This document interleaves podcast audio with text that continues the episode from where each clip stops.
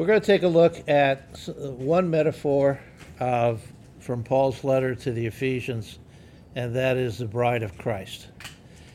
Paul, when writing Ephesians, wrote it to a church to explain to them what the church is, the goal of the church, the identity of the church. Uh, the first three chapters are his doctrinal teaching. The fourth, four, five, and six are his application. But in the midst of that book, he put many different metaphors about what the church. And if you think about those metaphors, you get an idea of the church. For instance, I, I put down some of them for you. It's a new humanity, where Christ has taken two people that were at enmity with one another, Jews and Gentiles, and he has joined them together into one body. And they exemplify that no matter who you are, no matter where you come from, your background, as you become part of the church, you join in with people who are far different, but who are very similar to you because they have the same Christ, the same Savior, the same Spirit, all the rich inheritance and blessings that God gives.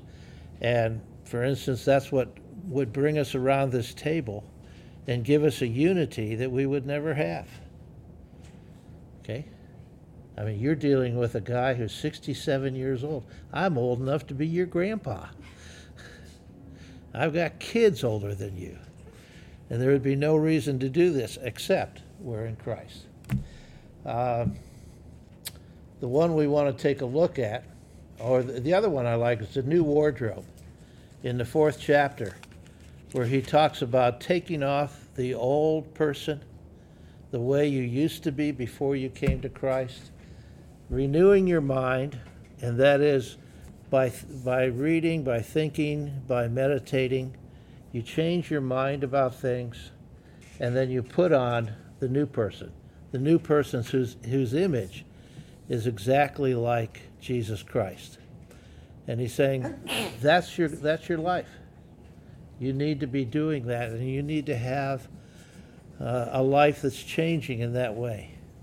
What I really appreciate is that whole idea is not something that's simply done to you, but it's something you got to think about, something you have to work at, something you have to meditate on. Okay? Today we're going to take a look at the new bride, and that's from Ephesians 5, beginning at verse 21 down through 33. And what brave soul would like to read it? If you read this one, you don't have to read any others. So, okay, go ahead.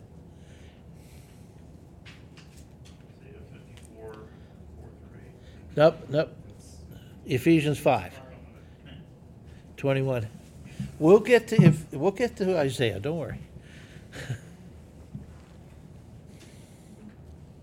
Ephesians five. Ephesians five, twenty-one.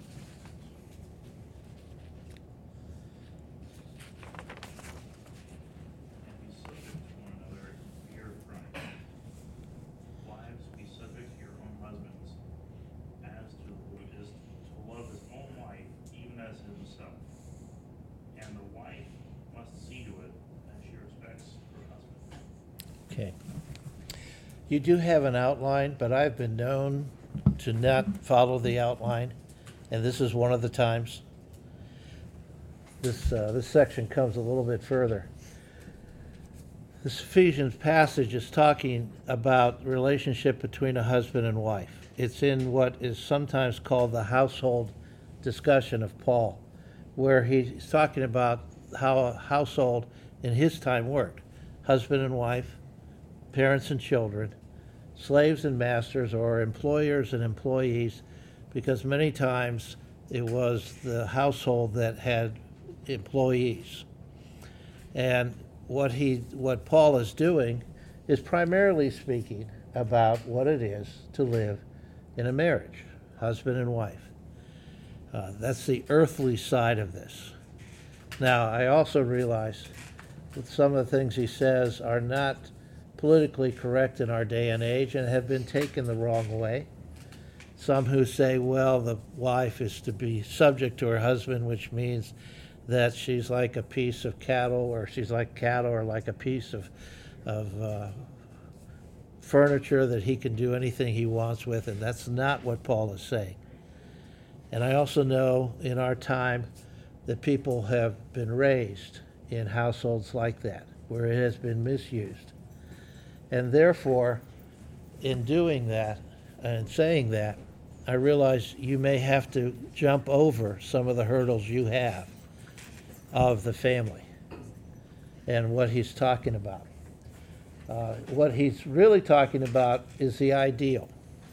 It's a reality, and it can be a reality. It's the ideal that you put out in front of people to reach for. But you know that in every sense, any household is dysfunctional because each one of us sins. Peg and I have a good marriage, but we're still dysfunctional. No, I'm sorry. She's dysfunctional. No, no, no, no. Take that off. we came at just the right time. Yeah. yeah. no, it's every household because we are sinners is not perfect. It's not the ideal. There are problems with it, and it will always be that way. But the idea is to set out the ideal, and this is the way it ought to be. That's one level, earthly. But all of a sudden, in the midst of this passage, Paul turns around and says it's more than husband and wife. Because he says the wife is like the church, who's called to submit to Christ. Husband is like Christ, who loves the church.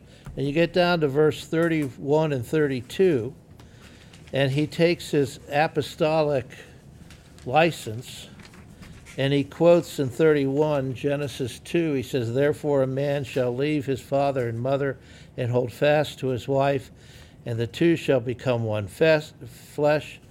This mystery is profound, and I'm saying that it refers to Christ and the church. Now, if you read Genesis 2 and you read that passage, you'd kind of be shaking your head, Paul, how do you find Christ and the church in that passage? Well, he's an apostle, special envoy, given the Holy Spirit. He interprets it the way as the Spirit helps him to interpret because he's an apostle. He has that right. I don't have that right. Yeah. No, none of you are apostles. I, I can see that by looking at you. That's right. You got to. So you don't have the right. But what an apostle, when he quotes the Old Testament, gives the the the accurate interpretation of that passage. But amazing. The the almost the gist of this passage is is as much Christ in the church as it is husband and wife. There's that vertical, spiritual aspect to it. Now, you may think Paul is a smart guy. And he was. He had two PhDs. He was one of the uh, smartest guys of his time. But he didn't get this idea out, uh, just pull it out of the air. He actually borrowed an Old Testament image and metaphor. And that's what we're going to look at the next couple passages. So, Isaiah 54, 4 to 8. Someone want to read it? Okay.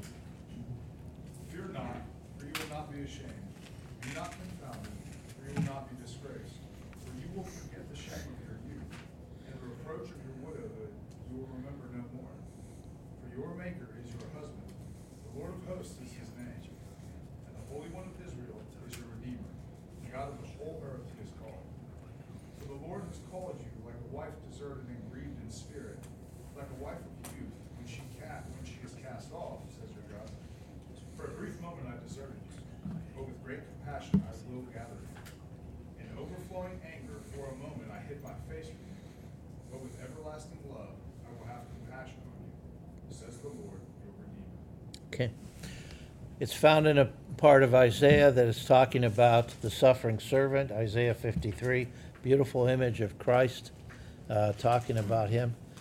But it's also a passage that talks about why they're going through tough times. Why is Israel being surrounded by enemies or being harassed by their enemies. And he basically says, Why did you desert me?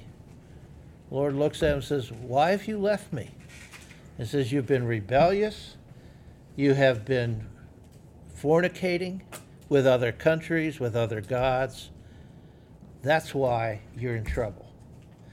But, and that's a beautiful three letter word, but. I am the, your maker is your husband. I have been grieved. You seemed as if you were deserted.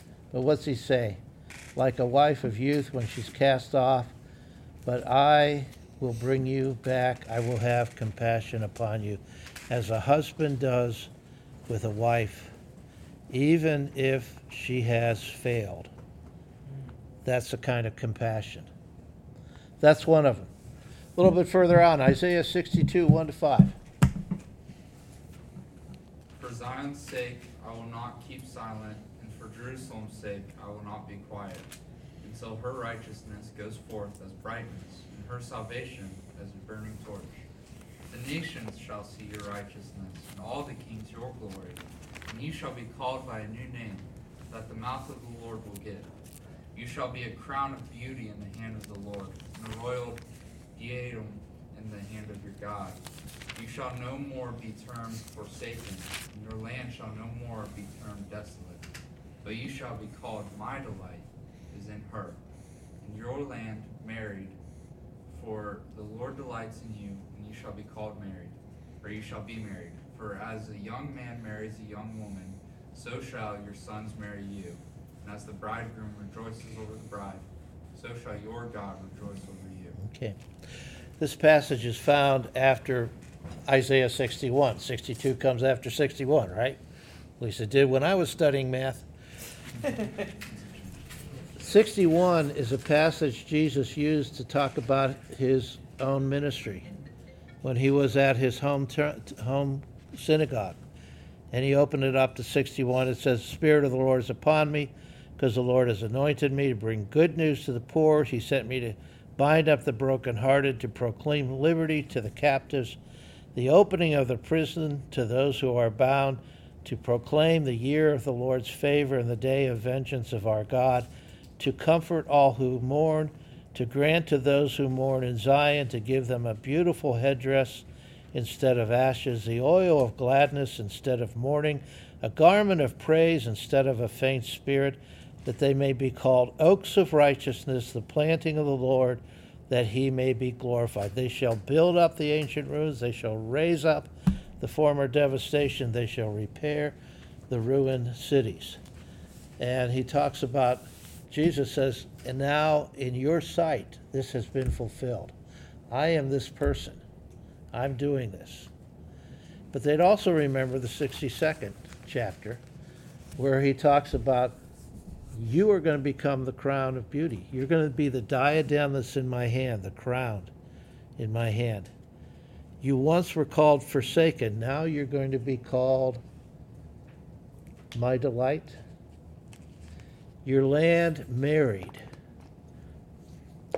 because you and I will be married. God and his people will be married. And it says, God shall rejoice over you. The idea of rejoice is dancing. So the image you get in your mind is when God gets with his people, he dances over them. Not a slow waltz. This is a, a, a dance of exuberance. It's the idea this is how your God is with you. He dances over you, He dances with you. He dances until you're exhausted and he's still going strong. Yeah, yeah. Because he's got all power. He never loses energy. Uh, that's the image that the New Testament talks about between God's people and himself. They're married. He's a husband, they're the wife. I gave you a, third one, Hosea 1 to 3. We're not going to read that. We'll read part of it later. But the whole idea of those three chapters is Hosea is commanded by God to go marry a prostitute, which for him, being a priest, was absolutely forbidden. But he has to do it. And then she goes back to her trade. Even though they've ma- married and had a few sons, she goes back to her trade. And at the end, he has to go down to the selling block, the slave block, and purchase her back. And it's an illustration of what God is willing to do for us. Slaves, he purchases us back. Then there's Ezekiel 16. That's a long chapter, too. Let me give you just a, a glimpse of it. Uh, God is talking about how he has acted toward Israel. He found Israel when it had just been born, still with the umbilical cord, still with the blood. Nobody had cleansed, cleansed the people. So he went and he cut the cord, he cleansed them, he gave them food, he set them up. It says later on he came and he found them when they had turned to the age of being married. And it says he he put his cloak over her, which was a sign of wanting to marry her, and brought her into his house. But just as Hosea is talking about it, and just as Isaiah found out, she commits adultery before God. Not physical, but spiritual. She runs after other gods. She goes after the gods of the people, the gods of uh, uh, that she makes up on her own, and the gods of the nations who are attacking her. And she finally moves into prostitution itself. And he says, I have no recourse but to let you go, to send you out of the land.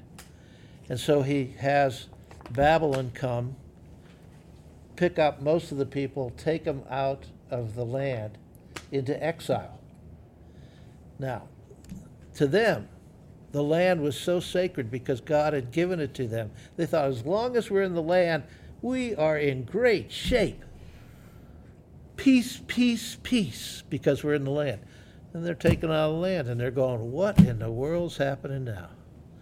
But the promise God gave is, I will bring you back and you will be my wife. And sure enough, the end of 16, that promise is given. And we know from Jeremiah and from the history chapters that they do come back. And God reestablishes the covenant with them, and even a better covenant. Okay. That's the Old Testament image. And there are others. We could spend all night just looking at that, but then we wouldn't get to the good stuff. So, New Testament recaptures it. John 3 29 to 30. Who'd like to read that?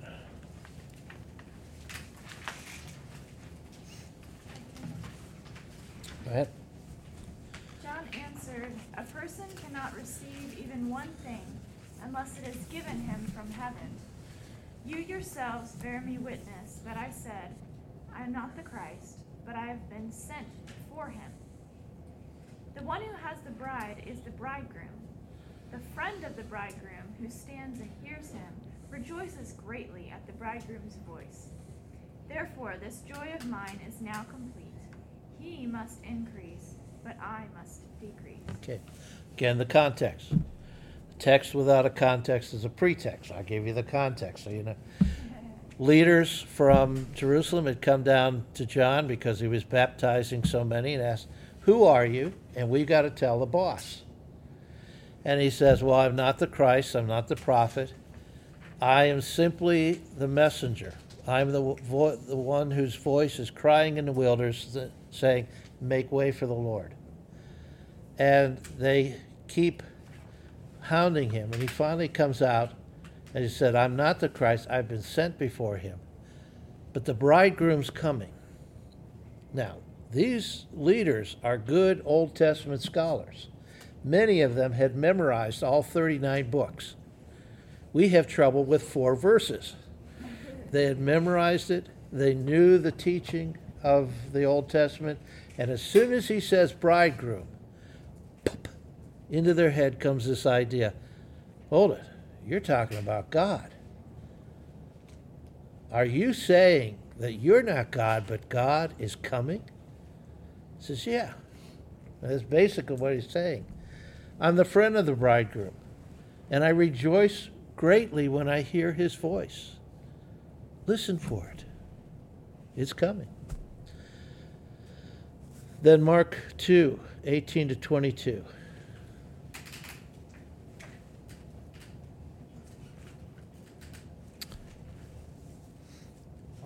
Okay. You get your, you get the next one.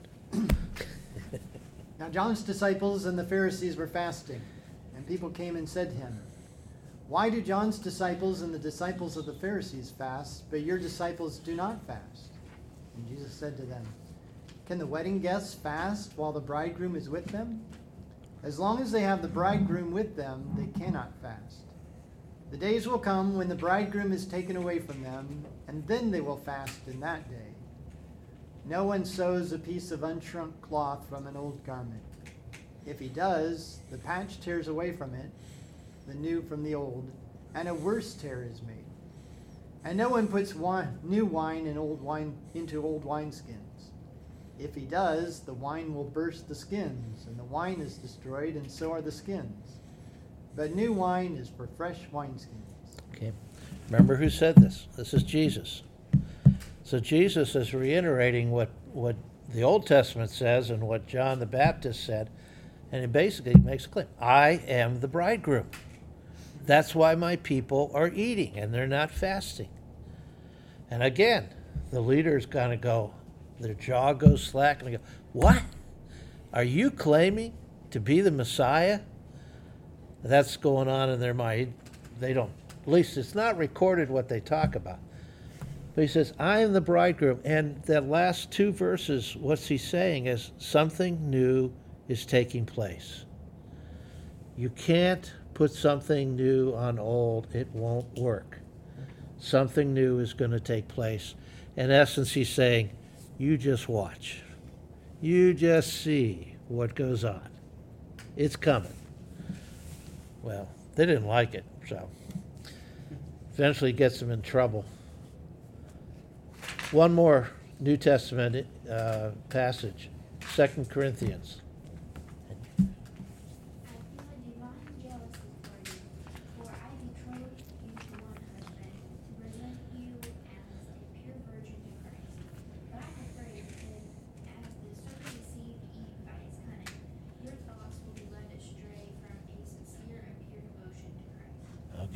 This is the Apostle Paul, different letter.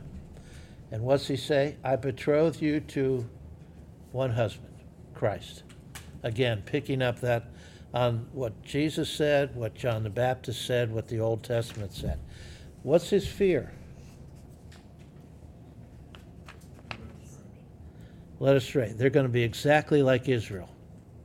And they're going to start going after other gods. And that's one of the reasons he wrote Corinthians was to keep them on the straight and narrow.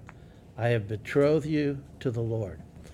Betrothal back then was at least a whole year.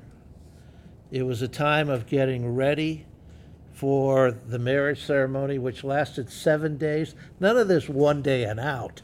I mean, you partied for seven days. I, you know, if I if I went back forty some forty three years, I may try thinking about that.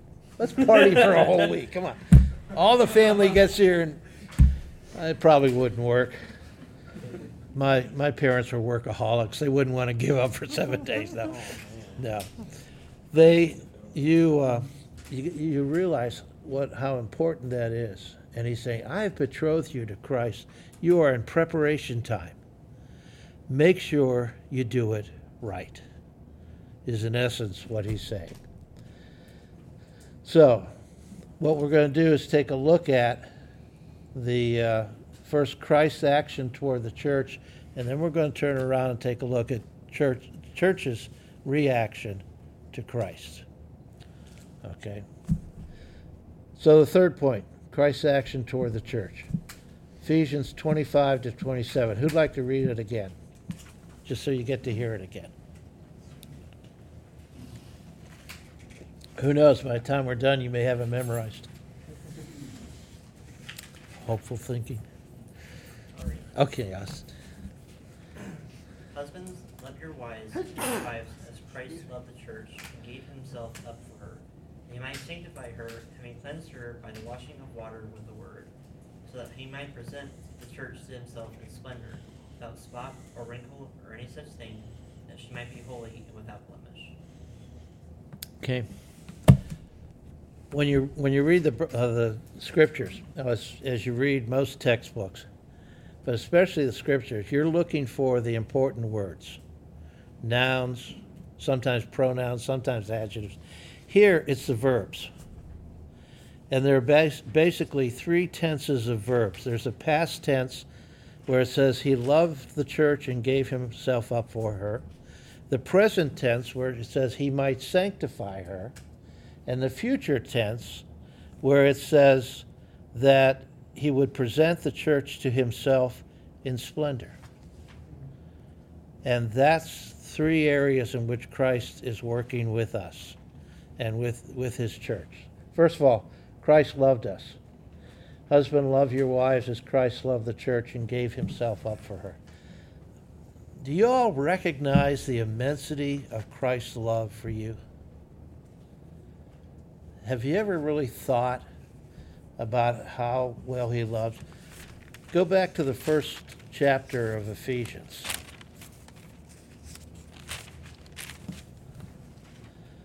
Verse 3 down through 6. It goes, Blessed be the God and Father of our Lord Jesus Christ, who has blessed us in Christ with every spiritual blessing in the heavenly places even as he chose us in him before the foundation of the world, that we should be holy and blameless before him. In love, he predestined us for adoption as sons through Jesus Christ, according to the purpose of his will, to the praise of his glorious grace, with which he has blessed us in the beloved. You are not an afterthought before the before the, God ever said let light be he loved you. He knew you. He created a world and a time in which you live. He even gave you the parents and siblings or non-siblings that you have. And in Christ he's given you what he said every spiritual blessing ESV there in verse 6 says lavished. Lavished. Okay. He lavished on you. Have you ever had anyone lavish on you? I was at a, a retreat, um, and they had a thing they called palanca. Palanca is a word of gifts, love gifts. And every time we sat down at a table, there was another palanca there. Could be anything from a bag of chocolates to little notes to anything else, you know, a drink, whatever we needed. This happened for the whole weekend from people who didn't even know me. And they and at the end of the weekend we got together and they came and we got to meet each other. But they lavished their blessings upon us at that retreat and we didn't even know. Before the foundation of the world, God ravished his love on you through Christ. Think of it every day. You wake up in the morning. Maybe you think it's too early in the morning, but you wake up. That's part of his love toward you. You drive around Dayton and Dayton has some very silly drivers. but you don't get in an accident. That's part of his love. You feel you're rejected by somebody. And the Lord sends His Holy Spirit to give you comfort, as only the Spirit can. Or somebody else comes next to you and listens to you talk. And that's the love of Christ. And that's just a little bit. It's an immeasurable love that Christ has for his people. Or as Jesus would say, he came not to be served, but to serve and to give his life as a ransom, a payment for others. The other part of that immensity of God's love is that Christ knows us. He knows us very well. He knows everything about you. He knows more about you than you know about you. And yet He loves you. Even in your most despicable, horrible moments, He still loves you. He knows you better than you know yourself. The word know in Scripture is not simply to be acquainted with. Hi, Jeff, I know you. We've met. Now, it, it means intimacy. It's a word that the Old Testament used for a husband knowing his wife. Again, it's not that they just met, but they've intimacy and a child is produced. They know the very depths of that other person as much as one person can know another. That's the kind of knowledge. And, and with Christ, it's even deeper than that. You know, we think, well, I'll get away with this. God doesn't know. He knew you were going to do that long before you knew you were going to do that. And he did, he did not kill you. He ought to. If you sin, you are justly deserving death. Wages of sin uh, is Death. death. But he doesn't.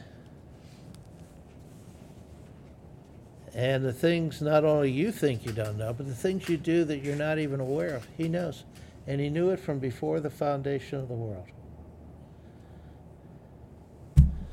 I find that absolutely amazing because I have trouble loving my kids when they spill their cereal.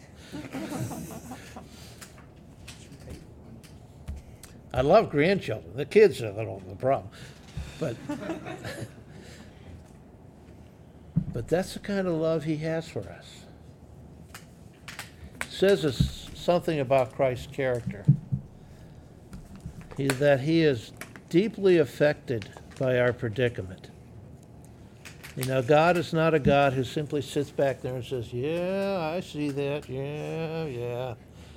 Or as some who would point him kind of as being an absentee God and he looks down, sees something else, and, oh man, I didn't see that one coming. No, he knew exactly what's taking place. He knows that we are sinners in the grasp of evil, under the wrath of his Father, and that's his anger. And that at that moment, under his anger, God doesn't love us fully. He loves us in the sense that he cares for us and watches over us. He loves us in the sense that we are in Christ and one day will come to know that. But at those times, we're under his anger. And he has every right, as a potter does with any piece of clay, to destroy it. You ever have a friend who's in a relationship that's gone sour? Maybe you don't have friends. what do you want to do? Get them back. Excuse me? Comfort them? Excuse me, what was that? Said I'll get them back. Get them back. okay. Hey, yeah, you, you do want to give, you. uh, I'm going to take out a revenge against what they did to you. I'll take out, you know, God does that. He did it to a lot of people. But you want to comfort? Sometimes you just want to sit with them because saying words means absolutely nothing. Or you just have to listen to them vent. Uh, we have a we have a child, a, a son. I can't call him a child. He's over twenty. He gets into trouble, especially relational problems. He does it because of the way he acts, and he calls us up And all he does for an hour is vent. We cook our cookies, we make our supper, we watch TV, we come back after an hour and he's still finished and he's done. He's, he's fine. No, I'm kidding. But that's he he needs somebody to listen to. Someone to hear him. Someone to show I care. It's exactly the way God is to us. He knows how bad our relationships are, and He comes and He comforts us in His own way through the Spirit, through the Word, through other people. That's how much He loves us. Even though He has every right to throw us overboard and to tell us to get lost. That's it. Think about tonight how much Christ loves you, how good He's been to you, how kind God has been to you in your life.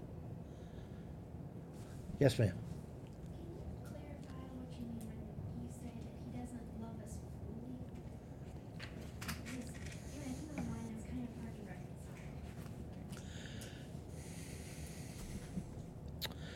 Uh, we have in our day a sense that God loves everybody equally and wonderfully and fully. But that's not exactly what the scripture says. It, it does say God hates the sinner, God condemns the sinner. He loves them in the sense that he gives them things they don't deserve. For instance, the rain falls on the just and the unjust. He gives them food to eat. He gives them money so they can buy clothes and not go around embarrassed. He gives them an education. And, you know, in this country, uh, he's given a, most people a lot of things. And in that sense, he does love. But in the sense of his eternal love or a love that rescues him, it is not shown until he exercises it to them. What they live under is his wrath. For instance, if you're really sensitive to what things you do, you will recognize the wrath of God on you. When I was growing up, I w- my nickname when I was growing up was Georgie Goody Two Shoes, because I didn't get in trouble. I, I just, I was, and yet there came a couple times when I remembered things I did that absolutely broke me. Um, when I was real young, I would steal money from my mother's purse to go buy Max, Matchbox cars. I didn't have to steal. If I had asked her, she said, Sure, here's a couple bucks, go buy a car. But it was the thrill of stealing. And I realized what a rotten thing to do to my mother, who was so kind.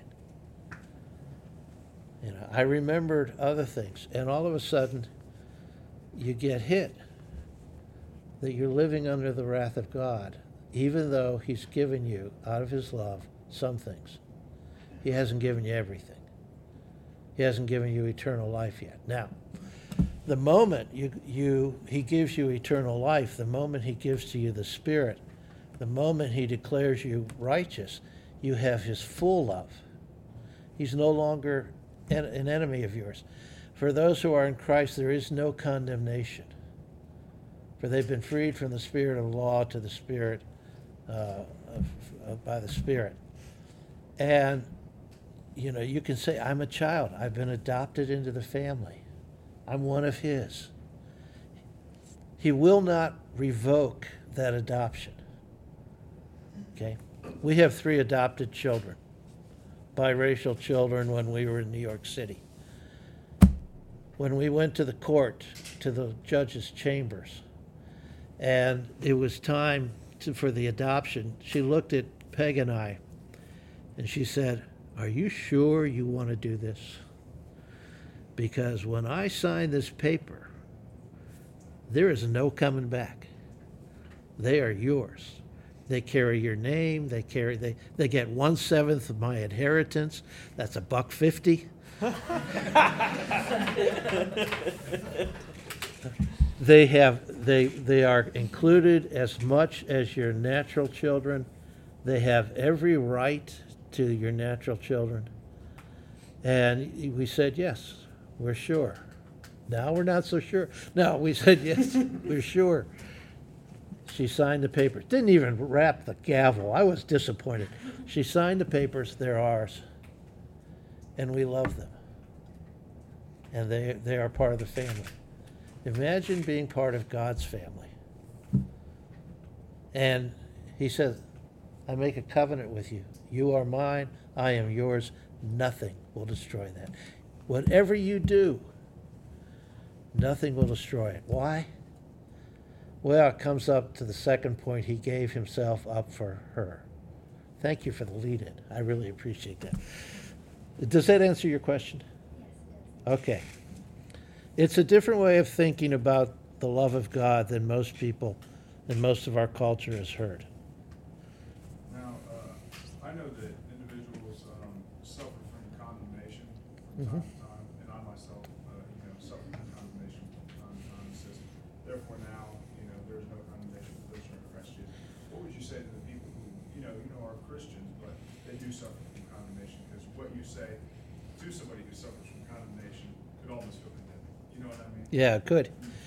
Uh, I say, go back, think about the immensity of God's love for you, and think about what I'm about ready to talk about, what we're going to study, because this really, this shows you why you should not. Well, you, you can condemn yourself, but you can you can get out of condemning yourself. You condemn yourself because you're just not thinking right. We're not back to that put off, renew your mind, put on.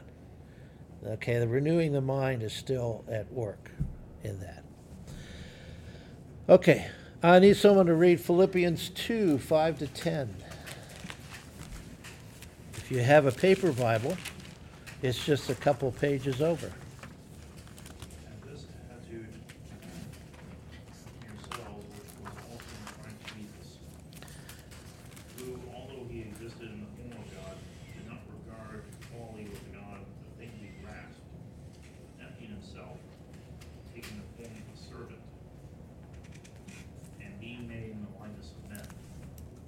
Being found in appearance as a man, he humbled himself, and being obedient to the point of death, even death on a cross. For this reason also, God highly exalted him and bestowed upon him the name which is above every name, so that the one, Um, so that the name of Jesus, every knee will bow of those who are in heaven and on earth, under the earth, and every tongue will confess that Jesus Christ is Lord, the glory of God the Father. Okay. Think about the mind of Christ. This is what Paul is asking to do. And what you realize, he gave himself up for her. And this is what it took. Paul says, this is what it took for Christ to give himself up for you, this Philippians passage. There's an active sense. His whole life had to be lived perfectly. Because if he was going to be a sacrifice, like as it says in Leviticus, it had to be a perfect animal. He had to be perfect. Um, he gave up the praise of heaven to dwell with us. You imagine for all eternity, as long as they had, angels, and even within the Trinity, they'd always been praised. There always been songs to honor them for who they were, and it's a right way of honoring because of how great they are. And he willingly gives up that kind of praise to come live with us. Not only just live with us, but to be rejected by his own people, people whom he had created because he had been active in their conception. People who owed their very existence to him because as part of as one of the god members of the godhead he gave them life and he sustained their life. It wasn't simply a routine thing. And it says they turned around and spat on him and rejected him and ridiculed him He took on humanity. He became obedient through his whole life, even to the cross. Imagine being a sibling of Jesus, your older brother, perfect, never does anything wrong, always listens to mom and dad. You know what I mean? When something goes wrong, you can't go, he did it. Jesus did it, Mary, mom. And he- she'll say, Are you kidding me? He doesn't do anything wrong. I mean, what, what a, an example and what a model. I don't, I don't, do, you, do they still grade on the curve in here? Okay. Take all the test scores, you put it on a bell curve, and the middle gets a C. So you can get 50% and get a C because you happen to be in the middle. You can get 80% and get an A because you happen to be on one side. You can't say that about your, your older brother. There's no curve. And the person in a class who always gets a 100 on the test, that always skews the bell curve over this way so you don't get the grade you think you should get. I mean, gets ostracized. Not that I would know that, that's for sure. But think of Jesus being perfect, not making one mistake. And people ridiculed him and rejected him. This is what he gave up, and his whole life had to be that way. 30, let's say 33 years of being perfect. We can't do it for five minutes. But he had to do it all that time. Giving up the praise that was his. On the other side, it's a passive sense. Take, for instance, and we're talking, when we talk about this, we normally talk Holy Week. He orchestrated the events that led to the cross. It was he who said to his disciples, Go get a donkey and put your cloaks on and give me praise as we go down. That was an Old Testament prophecy that your king would come on a donkey. And basically, he was saying to all the people of Jerusalem in the midst of the biggest festival, I'm your king. I'm your king. And if these children don't praise me, the stones will cry out because I'm the creator king. They'll praise me. He goes to the trials. What happens at the trials? He either is quiet or he says the truth. And in saying the truth, you will see the Son of Man rising. They call it blasphemy, and they have their charge to lead him to the cross. He could have gotten 10,000 angels to come down and take care of him. Never called a one. I mean, if one angel, as we see in Kings, can destroy 180,000 warriors, what hope does a high priest of Jerusalem have against 10,000? Not even Rambo could stand up to that. Okay? He goes to the cross. He willingly goes to the cross. He willingly uh, is there. And he assumes on himself the wrath for our sin. He is a sacrifice. As Paul would say, he who knew no sin became sin, that we might know the righteousness of God. He was abandoned by his own heavenly Father. In, in what way we really can't understand. But near the end of his six hours on the cross, he cries out, Eloi, Eloi, lama sabachthani, my God, my God, why have you forsaken me? Quoting Psalm 22, which is a perfect picture of the crucifixion. How is it that the Son, eternally with the Father, could bear the Father's wrath to the point where he says, Dad, where are you? And not for himself, but for people like us. And when it's finally over, right before he dies, he says, It's finished. The price has been paid. And he means the whole price for the sins of the people I love They're paid. Every one of them. Not only the ones you did in the past, not only the ones you did today and might be doing right now, but the ones you do tomorrow and the next day and the next day. They're all paid for. And God does not bring back our sins to us. Prophet said he throws them into the deepest part of the sea. And as one person said, he ain't got no fishing rod to get them back. You see what the sacrifice of Christ is? He tastes death. He's raised from the dead. But he does all that not for himself, but for us. Christ, who owe, who came to pay a debt he did not owe, since we have a debt we cannot pay. That's why he gave himself. That's why I say, if you're if you're feeling condemned, it's either because Satan's doing a, a tap dance on you, and he wants you to think that your sin is so bad it's unforgivable. And you kind of look at him and say, No, no, no, no. 2,000 years ago on a cross, it was forgiven, it's paid for in full. Or you haven't realized that he paid every sin and nothing, nothing is outside of what he's, his sacrifice was about.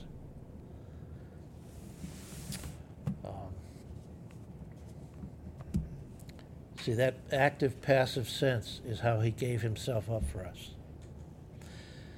If you go back to uh, Hosea, Hosea 3 1 to 5, you can read it, where God tells, tells him to go back and buy his wife in the auction block, which is exactly what Christ did for us.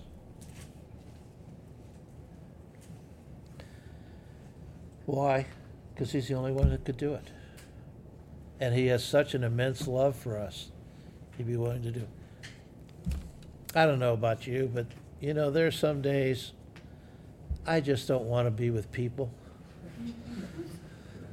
I'm tired. I've had enough. I'm, I'm, I'm an introvert at heart. And after a little while, like a Sunday morning and Sunday afternoon, I run back to the house. I throw, I close the door to the bedroom, and I just say, "Don't bother me, please." Do not And- disturb. Excuse me. Do not disturb. Do not disturb. No, no, no. Don't even come close. The lion will speak tonight. lion will eat tonight. Um, we all have those times. Christ went through his whole life not that way. And still with you. He's, li- he's with you just that way. It's an amazing way. Quite frankly, that's an amazing husband. There are some days I, I'm not going to say it, it's unrecorded. I guess I will. Peg and I dated, and I didn't realize something about her till we got married. And it was about one month into the marriage. She crunches ice. I hate ice crunchers. That drives me bananas. She still crunches ice. And every time she crunches ice, I go, ugh. She's taught all of our kids and grandkids to crunch ice. Thanksgiving is the worst meal of the year because they're all there crunching ice. That's just our nature, right? And there's some days I want to say, Would you stop that? But that's part of who she is. I know her. That's the way she is. Gave himself up for her. Three, he sanctifies her. That's the future. Verse 26. Who'd like to read verse 26? I need a drink.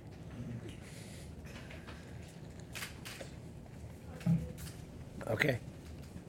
that he might sanctify her, having cleansed her by the washing of the water with the word, so that he might present the church to himself in splendor, without spot, or wrinkle, or any such thing, that she might be holy without blame. Okay. The root of the word sanctify is to make holy or to set apart. Uh, it is Israel was to be sanctified, to be set apart from the other countries, that if they mingled, would destroy her witness and would also destroy their, her relationship with God. She didn't. She mingled and she uh, ran after other gods. What the Christ does with us is help us to move in that realm of becoming set apart, holy, different, to have a different lifestyle. And we'll go back. Uh, you can read at the fourth chapter of Ephesians where he says, Put off the old, the way you, you, you used to live before you were a, follower of Christ. Be renewed in your mind and put on the new, which is the character of Christ. Imitate Christ. Um, that's what he's calling for. Uh, he, what's he, he sanctifies us from our sin, our rebellion against God, and a rebellious spirit that prompts that rebellion, where we like to do what we want to do. In fact, we love to do some things, and we don't want God saying, You can't do that. If you're a child of mine, that shouldn't be something you're doing. And we go, Well, but I love it. No. We had kids that ate like that. You have to eat your broccoli. I don't like broccoli. You have to eat your broccoli. And then one of them, we found out, would take it and stuff it underneath the counter, and it would fall down on the floor behind the counter. And we found it when we were moving and cleaning out the house. What? Big gob of green stuff. Put on the haz- hazardous mask in the closet. but see, that's just a rebellious, and, and it's, it's multiplied in us in different ways, in who we are. He sanctifies us from death.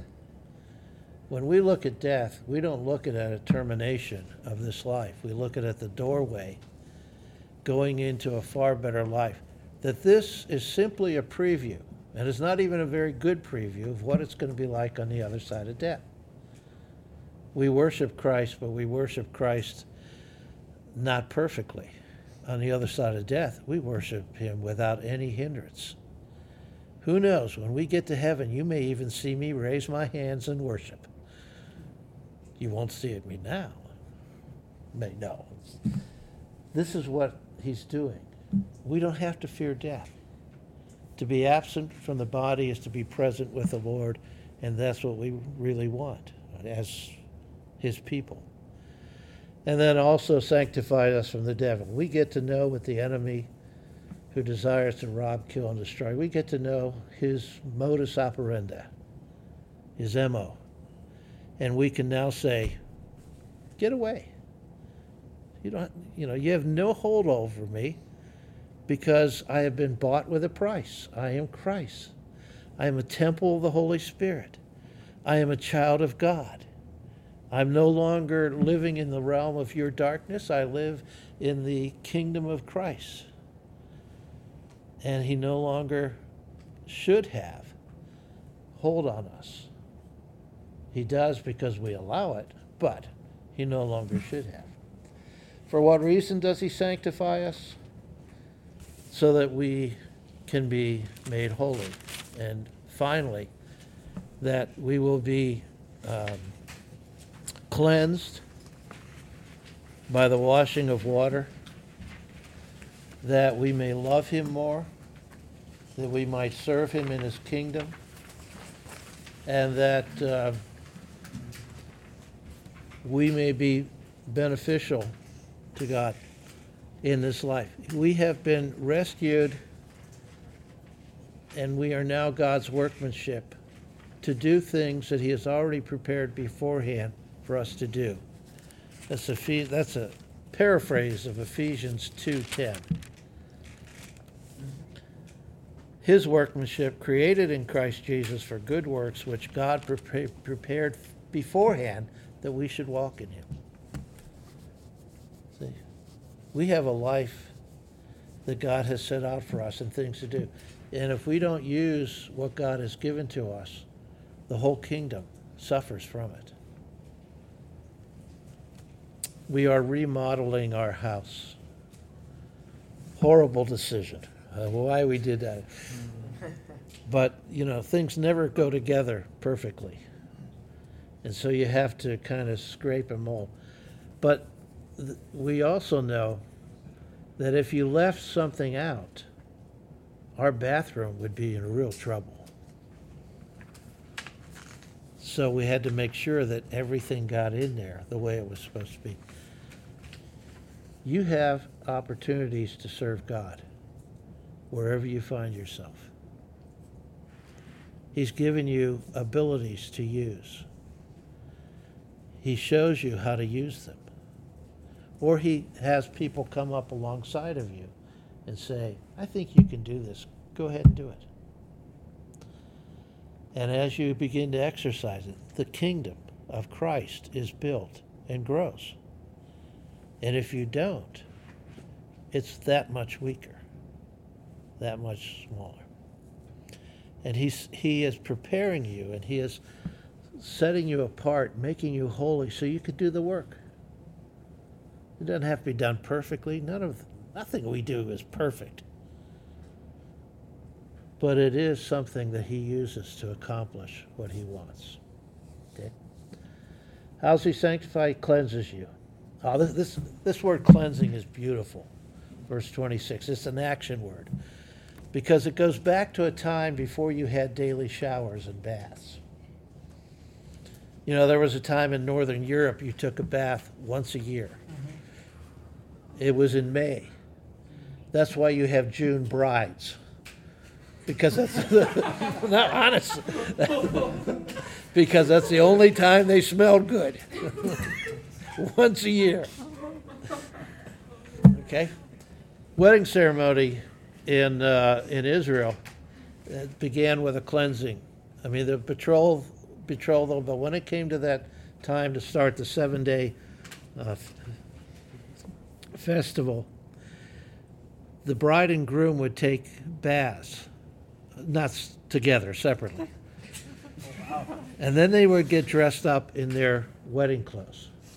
And the groom would go to the bride's house and call her out. And then they would walk back to the place of the wedding, which had a canopy that was symbolic of the wedding bed. And the whole idea is you were clean and cleansed, and then you gave your vows. And then you consummated the wedding. This cleansing is a whole idea of pre- being prepared, and you're getting ready for the wedding. Um, we do it in our day and age. You get you get engaged, and then you think about the date, and then you begin to put together all the things, and then you realize how much money you're spending, and then you are saying, "Why don't we just elope?" and then, but there's a lot of preparation that takes place for a wedding. That's what cleansing is. It's it's getting prepared. And there's a twofold cleansing that takes place. One is justification, where God declares you clean because of the actions of Christ, his perfect life, his perfect death on your behalf. God imputes what Christ has done to your life. That is, he pays a penalty for your sin. But then he goes the next step and he takes the righteousness that Christ has done and he puts it on your life so that you not only in being declared forgiven, your bank account's not only zero with God, it's the full riches of Christ. You are a billionaire. I mean, Bill Gates has nothing on you before God, being justified. And in the wedding ceremony, you utter your vows, you make that commitment, and all of a sudden, two people become one unit. You don't become one. You never lose your personality. You never lose your idiosyncrasies. You never lose your ability to crunch ice. but you are together, one. unit. And then comes the process of sanctification, which is to purge the presence of sin out of you, the work of the Holy Spirit. Uh, it demands our cooperation. You have to obey, die to yourself, change the patterns of life. Um, you know, you have to obey, which is really the essence of love. Love is more than simply a Hallmark Channel movie. If you've ever seen those. Miss Wright, Mr. Wright, and all about emotion. Love is obedience. Love is helping. Love is sacrificing. Love is giving. And that's what it's meant.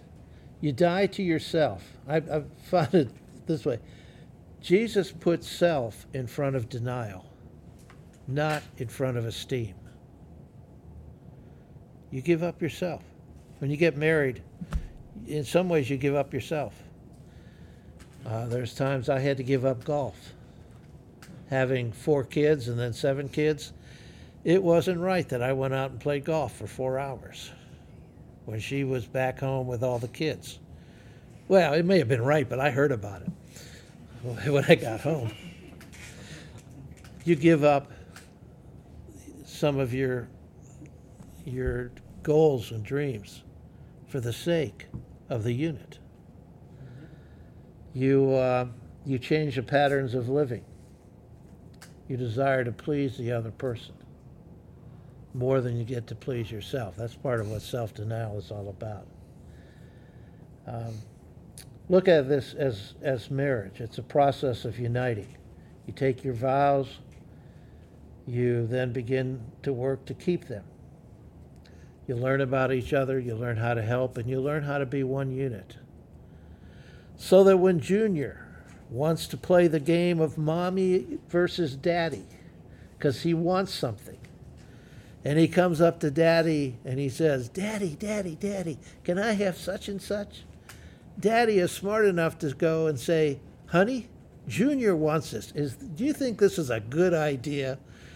And if mommy says, I'm not too sure this is a good idea, daddy doesn't say, Oh, go do it. they say, nah, Probably not a good idea, Junior. Go back to your room. Shut up and be quiet. No. the whole idea is that there's a cooperation and you you learn how to deal with one another. It's the same thing Christ is doing with his church, with us. We learn how to deal with a perfect husband. We learn what it is to say, Yes, Lord, and not make that an oxymoron. Yes, Lord, whatever you want, that's it. We learn his character. We learn his his way of doing things. And it goes back to the word and the spirit and fellowship and all of that. But he's cleansing us. He's sanctifying us. And on his part, he nourishes us. Again, it's like a parent with a child. When you have a child, you don't put the diaper on them, stick them in the middle of the floor, and says, "Grow up, learn to walk." you have to nourish them. You have to take care of them. You have to train. Them. When they get older, you train them how to do things, and how to how to care for other people. You teach them relationships. Uh, Christ does that with us all the time. He also cherishes us. Part of marriage is what? Forsaking all others, I take you as my wife or as my husband. And you forsake all others. Uh, in our day and age, that gets real difficult for some people. Um, they forget that part of what marriage is to cherish the other person to think more highly of the other person than you do yourself and want to help them more than anything else. Let me let me talk to you a little bit about how much Christ loves you. Once more, just to bring it back home. You know, you know what I found? It's real easy to say I love you to a woman who looks nice, dresses nice, is cultured, has good breath, white teeth, and is pleasant to be with. Showered more than once a year. Excuse me? Showered more than once. a year. Showered more than once a year. Thanks, Daniel. Sometimes twice a day. Oh, yeah. It's much more difficult to say I love you to a person who has foul breath, disfigured, who is uncouth, horrible manners, who shows no kind of consideration for another person. But you see, Christ doesn't come to the lovely people. Come, he comes to the people everybody else rejects and says to them in their state, I love you. And I'm in the process of making you look like that. That's how he nourishes and cherishes you. So every time you think you're ugly, you, he says, No, no, no, no, no. To me, you're beautiful. You're gorgeous. You are the loveliest person I have ever seen. He also says it to the church as a whole which is really difficult because you look at the church in America or North in Europe, it's not lovely at all. Mm-hmm. But he says, no, it's my church. And I'm trying to make you to be what you're meant to be. Okay, last page. Then you can wake up. Uh, last thing, he presents himself, ourselves in pleasure. That's the glorification part, where there'll be no presence of sin, no power of sin. It's not going to be any room for complaining in heaven. I think that's great. Although it's not going to occur until the Lord returns and sets all things right. That's the future. That's what we have to look forward to. You know, you think about it. I make it through today, I make it through tomorrow, I make it through this life. And the life on the other side is so tremendous. Everything I suffer here seems like nothing compared to the reward of there. 500th wor- anniversary of the Reformation. You, you remember hearing that somewhere? Mm-hmm. As long as I'm around, you're going to hear it all the time. Uh-huh. Two guys, Latimer, I don't forget the other guy's name. Fred, Ridley and, and Latimer, they were friends in England. They got, they ran afoul of the church. The church decided to bring them up on charges, said they were heretics, said you were going to burn. They tied the two of them to the same post, put the wood around them, lit the wood. And one of them turned to the other and says, Sing loudly, friend. This is a temporary fire. We are going to eternal glory. And they sang praises to God. I don't know about you. I hate to burn, get burnt. Imagine your whole body, and yet you can say, I can't wait because this is my way of getting from here to there. You see, they had that mindset. He himself will show us in splendor. Um, church's reaction to Christ on our side. We talked off and on about this. You go back to the original wedding, Genesis 2, someone 18 through 25. Someone read that. Uh, I can read. Okay. He gave names to all the livestock, all the birds of the sky, all the wild animals. Still there was no help for this record. And the Lord God caused the man to fall into a deep sleep. While the man slept, the Lord God took out one of the man's ribs and sewed it together. Then the Lord God made a woman from the rib, brought her to the man. At last the man exclaimed, This is one is bone of my bone, flesh of my flesh. She shall- She shall be called woman, because she was taken from man. This explains why a man hates his father and mother and is joined to his wife, and the two will be united into one. Now the man and his wife were both naked, but they felt no shame. Yep. All the animals are before Adam. Nothing fits. God decides, I'm going to make someone who is a helpmate or a helpmeet, as the old King James, which means a partner, a collaborator, someone who will be alongside and together they will be one, a unit, and they will be able to do what they want to do. That's that's what uh, Eve was to Adam. No wonder when he said, uh, "Bone of my bone, flesh of my flesh, she shall be ca- she'll be called Whoa man," because she's taken out of man. Because he recognized this is the one who complements me. We can work together. Didn't last long, but we can work together. but that's who we are. But on her part, as Paul says, it's called to respect, to know Christ, who he is, what he's accomplished, and to appreciate him, to know his character, to spend your whole lifetime learning and growing in your appreciation of who he is.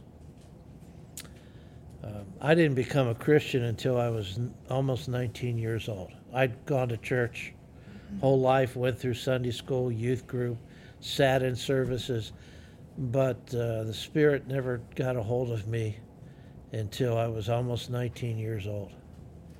Reading a copy of Good News for Modern Man, New Testament in New English, and saw who Christ was and recognized the love that God had for me and him. And my heart just sank. It just said, I have to do what Romans 10 says confess with my mouth and believe in my heart that he is the Lord, and I would be rescued. That appreciation after that moment just kept growing and growing and growing. And there are times when we're singing, there are times when I'm doing my devotions. I just sit back and think about what I would be like if it weren't for Christ and the difference he's made in my life. And I'm absolutely amazed that he would do anything with a person like me. And I appreciate it more and more and more. And I learned to grow learn learn more about him every every time I study. If I'm diligent and careful. I don't know about you, but I can read through my devotionals, my my Bible read, close the book and say, "What did I read?" you know, hey, there are days like that for all of us, even when you have REV in front of your name. But you get to learn and appreciate him more and more, what he can do, and who he is. To live out of that respect, to praise him. Best thing a wife can do for a husband is to know who he is and what his strengths and weaknesses are, and then to praise him for his strengths. Forget the weaknesses. Peg did not marry her father. Her father could do anything he wanted in building and fixing. You give me a hammer to knock down a wall. That's it. Okay? I don't work well that way. And she graciously never reminds me of that but she reminds me of my strengths. You, re, you remind, you get to know Christ and you praise him for his strengths. He doesn't have any weaknesses, so it's quite easy then. Okay? And you allow the Spirit to work within, within us. Um, Paul says, Do not grieve the Holy Spirit who is within you. And when you grumble and when you're not thankful and you're not in, building that relationship with Christ, you're grieving the Holy Spirit, and you don't respect Him as much. But the more you get empowered by the Spirit, the more you respect Christ, the more you adore Him, and the more you want to say thanks to Him for who He is. And finally, to cooperate with His plan and build and kingdom building, um, not to hamper Him. How many of you know the Lord's Prayer? How many of you pray the Lord's Prayer? Okay. What's that one part near the beginning of the Lord's Prayer? Thy kingdom come, thy will be done, on earth as it is in heaven. You know what you're asking? do your work. Not just the work you do in heaven, but do it on earth. And basically, you're saying, through me. Now, if you just rotely say that, you don't think about it. But you want to be a part of building the kingdom. How do you build a kingdom on a campus? How do you build a kingdom in the family? I mean, that's part of what Greg's teaching you and talking to you about. But respecting and your reaction to Christ is I want to be somebody who builds that kingdom and spend my life doing that. I want to learn something to do, and where I am, when I have an opportunity, I want to help build that kingdom. It may be sharing Christ, it may be comforting somebody, it may simply be the best dentist there has ever been. That people love to go to you because you're such a superior dentist. The only one where people love to go to you. Okay? But that's building the kingdom. That's part of all the work. And when you respect Christ, you say, let me in on that. Let me do that. Uh, and to be sensitive to what the Spirit wants to do in and through you. There is a charge that I usually end a service with, and uh, we can end with that because it's now 8:30. The Time is over. Aren't you glad? the time is over. It goes this way. It was it was developed by a chaplain of the Senate. Wherever you go, God is sending you. Wherever you find yourself, God has called you there. And Christ who, who lives in you wants to do something through you where you are. Think about that the next time you're at line in Meijer's checking out. And that poor person by the, well, if it, well, either the person who's overwatching the 12 item fast lane or the one who's checking you out. What can I say or do to them that would make their day? I like to crack jokes if you haven't figured that out. so I figure out something to say to them just to help them. Okay? But God has placed me and that person together for that moment. How can you do that with your professors? Those mean, nasty people who don't give you A's. okay. How can you bless them? Because God has given them to you to help build the kingdom. See?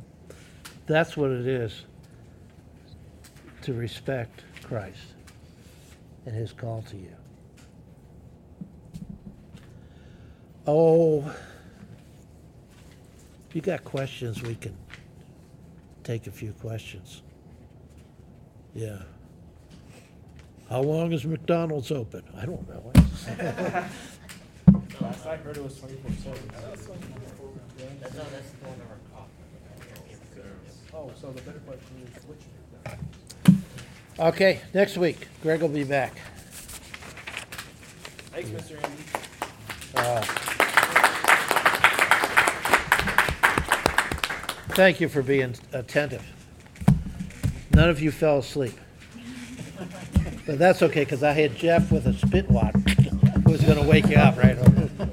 Oh, I don't get one of those little balls, the little things that they used to use to go around No, and tickle no. people or bang them on the head. No, Pastor Greg recommended a Nerf gun, you know, those water blasters.